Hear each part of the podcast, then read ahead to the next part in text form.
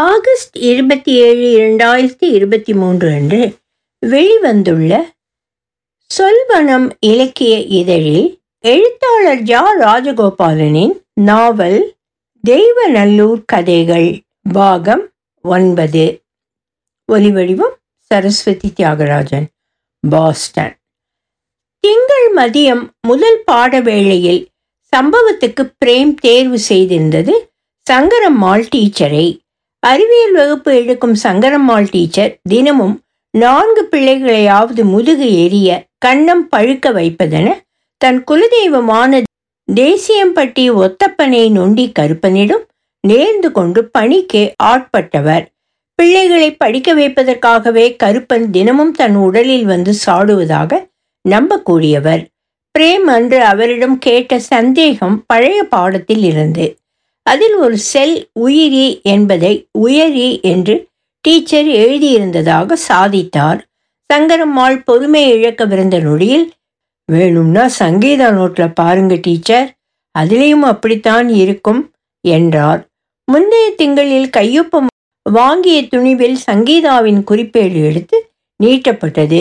இவளும் உயிரின்னு தானடா எழுதியிருக்கா? உனக்கு சந்தேகம் எழுத்துல இல்லை. உன் கண்ணில் தாம்டே. என்றார்.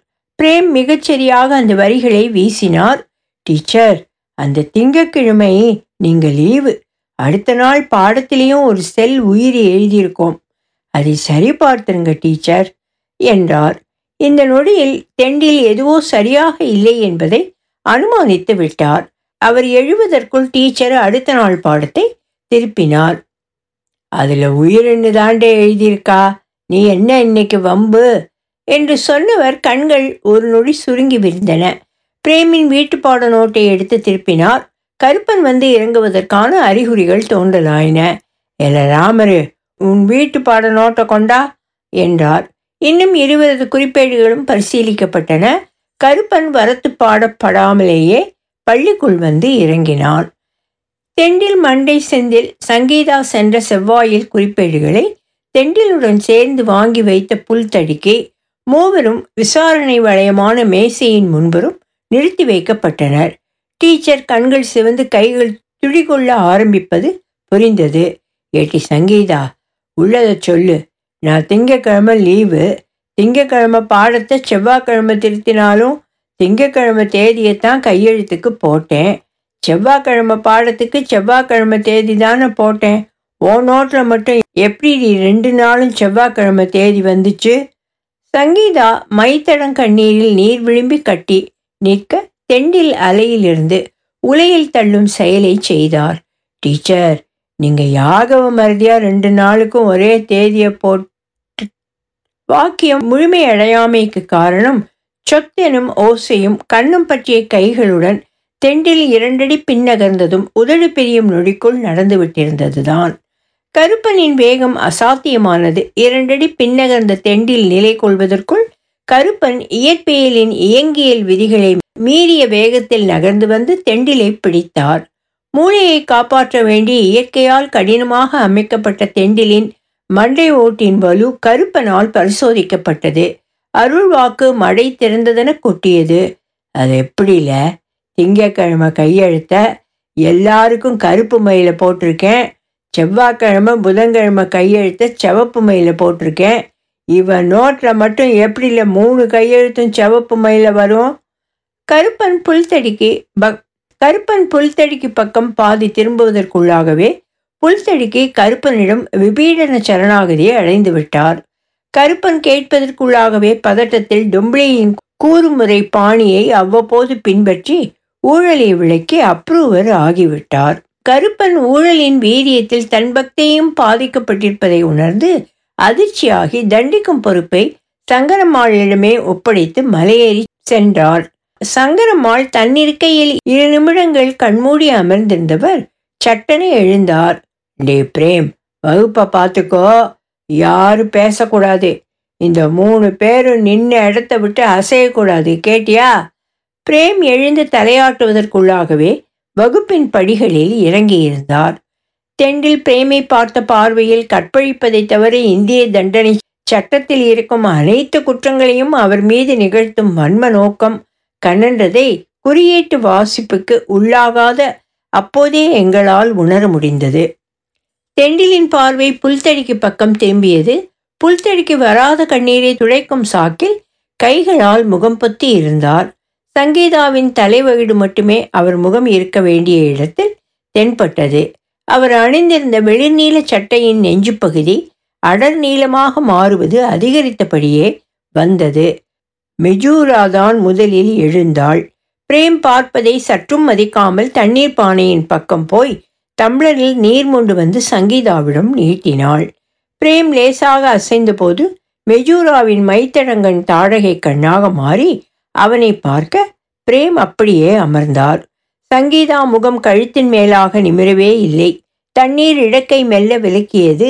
மெஜூரா தண்ணீரை வாயிலில் கொட்டிவிட்டு தன்னிடம் வந்து அமர்ந்தார் பிரேமின் முகத்தில் இருந்த சிடுச்சிடுப்பு மறைந்து சினிமா தியேட்டரில் செய்தித்தாள் படிப்பவன் முகம் போல மாற ஆரம்பித்தது.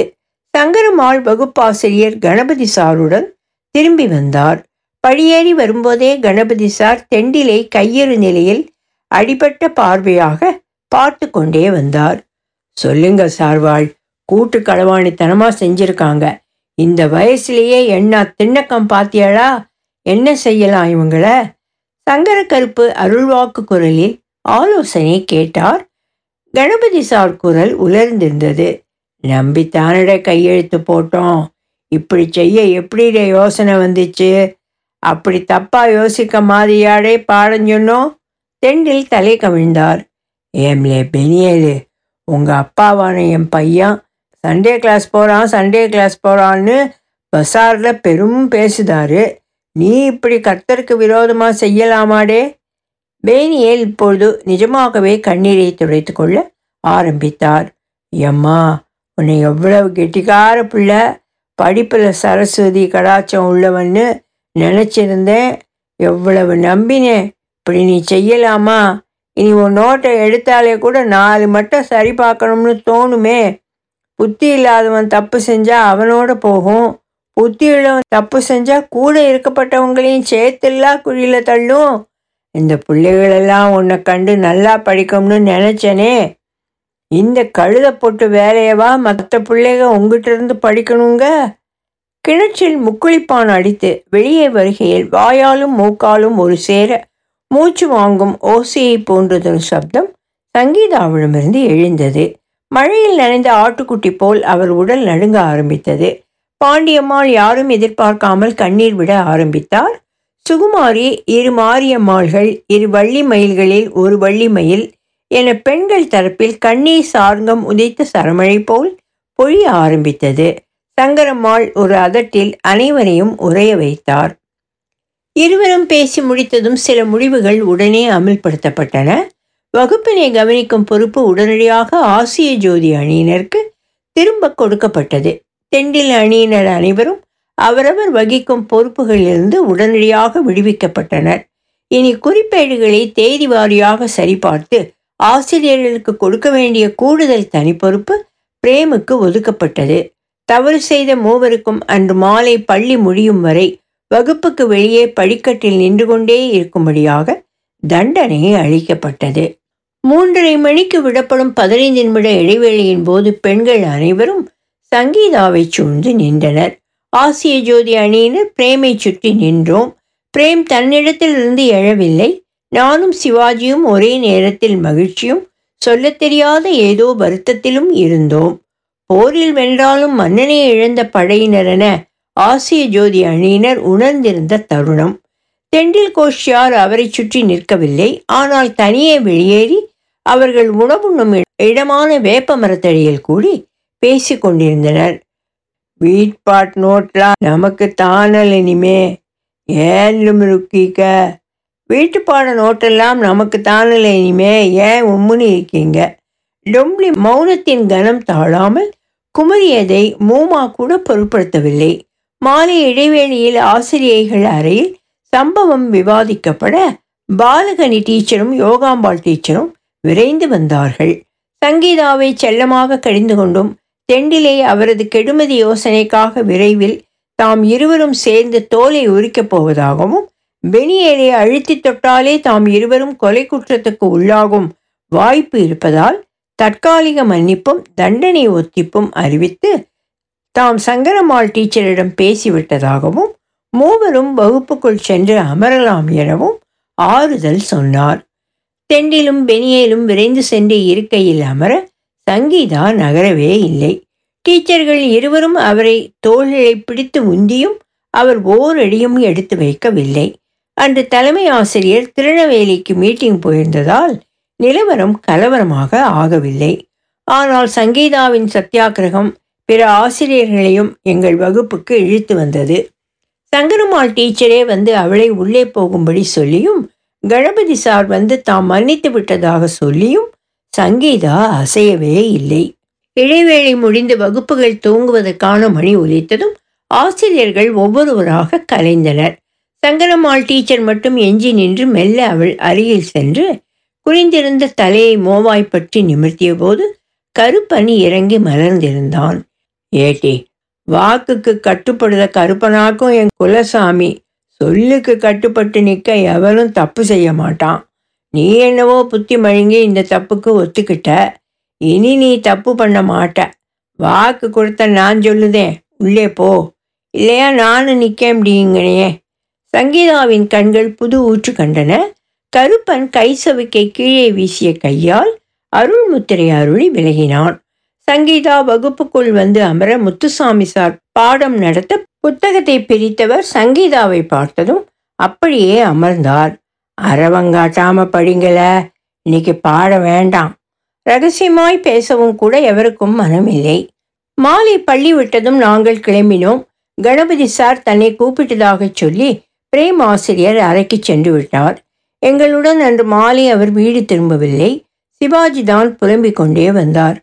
எல பிரேம் என்னவோ மாதிரி ஆயிட்டாம்ல. நாம் கொஞ்சம் நேரம் கழித்து அவன் வீட்டுக்கு போவோமா? நாங்கள் போனபோது பிரேம் உமையொரு பாகன் கோவிலுக்கு சென்றிருப்பதாக அவர் அம்மா சொன்னார். என்னடா பசங்களா? உங்கள்கிட்டெல்லாம் சொல்லாமலா போனா? நீங்களும் கோவிலுக்கு வந்திருப்பேன்னு நினச்சேனே. பிரேம் அம்மா நாங்கள் எங்களுடைய ஓட்ட புல்லட் பைக்கில் சிவாஜி மட்டும் ஓட்ட ஸ்கூட்டர் பைக்கில் விரைவாக கிளம்பி கோவிலை சென்றடைந்த போது பெருவாயிலின் முன் நீண்டு கிடக்கும் நீள் மண்டபத்தின் பக்கவாட்டு கல் மேடையில் தனியே தூணில் சாய்ந்து அமர்ந்திருந்த பிரேமை பார்த்தோம். கொடை முடிந்த மறுநாள் மதிய வேளை கருப்பன் கோவில் போல அவர் முகம் இருந்தது. தொடரும். ஒலிவடிவம் சரஸ்வதி தியாகராஜன் பாஸ்டன்.